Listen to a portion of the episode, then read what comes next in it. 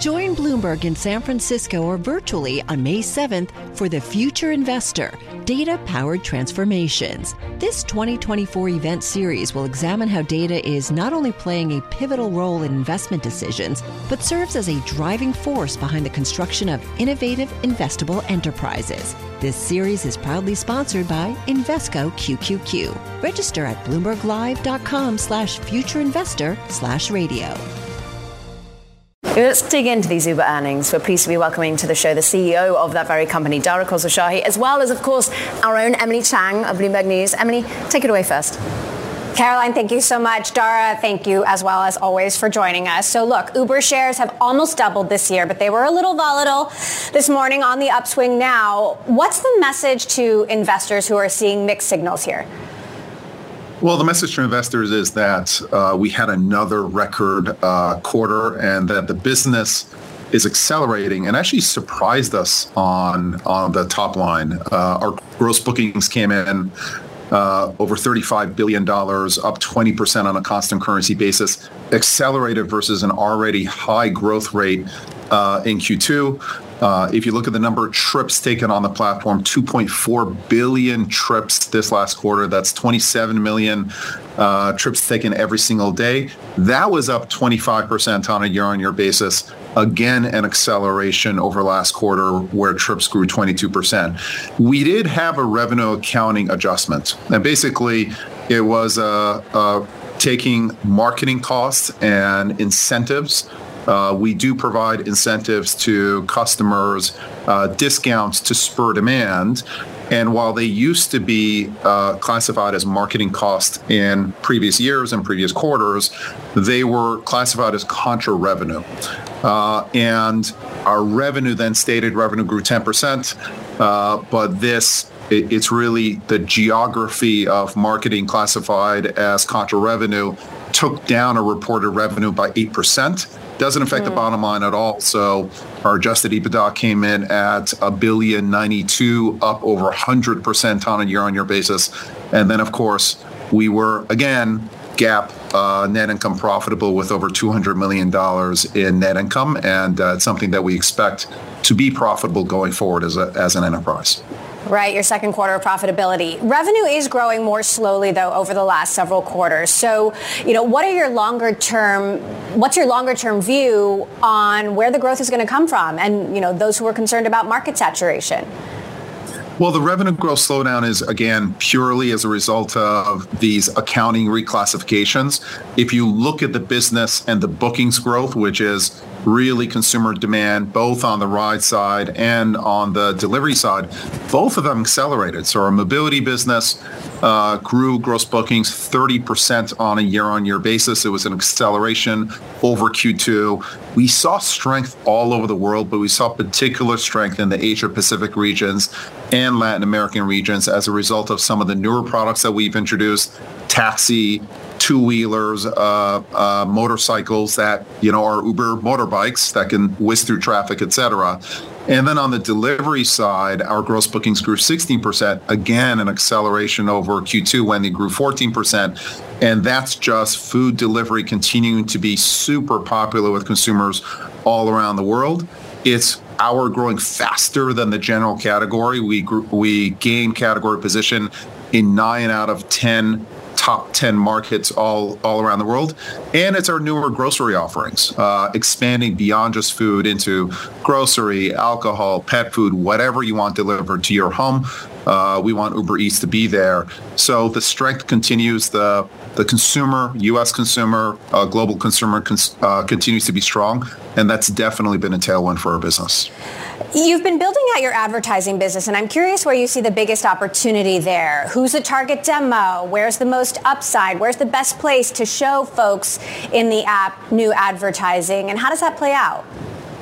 Well, the biggest part of our advertising business are restaurants who are looking to improve their placement inside of the marketplace by targeting consumers or eaters who are likely to uh, want to eat from that restaurant. And these are mostly small and medium businesses and enterprises like uh, McDonald's or Wendy's, et cetera, who advertise on our platform. And because we know so much about our uh, consumers, all our data, et cetera, we can identify consumer segments who are likely to react, so to speak, to that advertising. And as a result, advertising revenue continues to uh, to grow at significant numbers. We targeted a billion dollars in advertising uh, for next year. We're pacing on that target. We're going to exceed that target as well. The number of advertisers who are advertising on Uber is up 70% on a year-on-year basis. It's over $400,000, 400,000 businesses as well. Now, one of the newer advertising products that we're very excited about is actually branded ad- advertisements.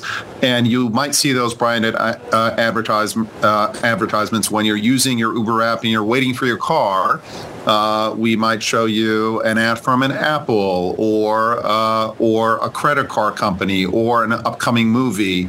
Um, our demographic consumer tends to be urban, tends to be very high income, and we have very big hopes for our advertising business as well. Dara, we've gone deep here on the numbers, which Emily and Caroline know I love doing. But I just have a big picture question for you. What does Uber look like in five years from now? And what are the steps that you take to, to meet your vision for Uber in five years' time? Well, I think in five years' time, we really want to be that operating system for everyday life uh, for you personally. Uh, we want you to wake up and think about Uber. Am I going to have breakfast? Uh, am I going to top up my groceries uh, if I'm cooking tonight? Going to the office, coming back to the office. We really want Uber to be there every day to help you in your life, to get you where you're going, and to save time from some of these tasks. You know, there are some people who like grocery shopping, but there are a ton of people who don't like grocery shopping. There are a ton of people who just want to eat at home, etc. And we want uh, Uber to be that relevant life partner or life operating system for you, really all over the world. Is the freight unit, Dara, still part of that vision in five years' time? There's been talk from our own Bloomberg analysis that maybe that's spun off. Well, freight is a very promising segment for us that is suffering now from kind of the great freight recession uh, that you see. Freight rates are coming down post pandemic as a result of an oversupply situation. Uh, there are a ton of digital brokers and actually analog traditional brokers going out of business now. One of our big competitors, Convoy, for example, announced that they were going out of business a couple of weeks ago. And that's those rates have hit our freight business as well. It was down 27% year on year. Uh, it lost some money. Um, but the technology of matching supply and demand in a digital way, we still think has incredible promise. Um, as the freight business uh, cleans up to some extent and some of the smaller players move out, we think that Uber Freight is going to emerge as one of the players with the best technology out there. We've actually invested into the, the, transportation management part of the business. So not only do we connect you with a trucker to go from point A to B, we're helping you with your whole freight network and using machine learning, using the power of the data that we have to create um, a more effective shipping network for you. We think that's a very promising business. And at this point, we are absolutely investing in freight and innovating around freight.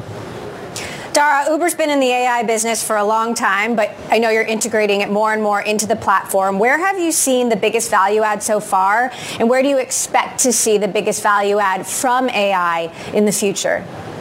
Well, AI is intermingled into every part of our platform, and you know, every single time you see a price on Uber, uh, every single time we make an offer to a, a driver on Uber, uh, every time we match you up with a vehicle, route you, all of that is powered uh, by AI.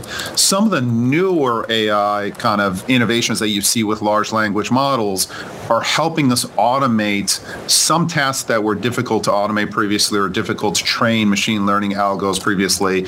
Uh, one is, for example, document transcription. Uh, if you put in your license, your insurance, background checks, etc., documents, we can transcribe those with the power of machine learning versus having humans look at it. Um, humans as it turns out, often make more mistakes than algorithms. We actually combine both into call it, call it a superhuman. Another area that we are um, we think is quite promising is actually on the customer service side. Anytime someone reaches out to us in customer service, we have to be aware of you know your uh, history with Uber. We've got to be aware of the context, what's going on in that particular time, uh, and also what are our policies, and our policies differ all over the world. Again, machine learning algorithms can go through all of that uh, at the click of the button, essentially, and then get back to the customer and we think actually provide an elevated customer service at a lower cost something that's super excited for us. All right. Well, thanks there to uber ceo dara khosrowshahi and of course bloomberg's emily chang out in sf the countdown has begun this May, a thousand global leaders will gather in Doha for the Qatar Economic Forum powered by Bloomberg, held in conjunction with our official partners, the Qatar Ministry of Commerce and Industry and Media City Qatar, and premier sponsor QNB. Join heads of state, influential ministers, and leading CEOs to make new connections and gain unique insights. Learn more at QatarEconomicForum.com.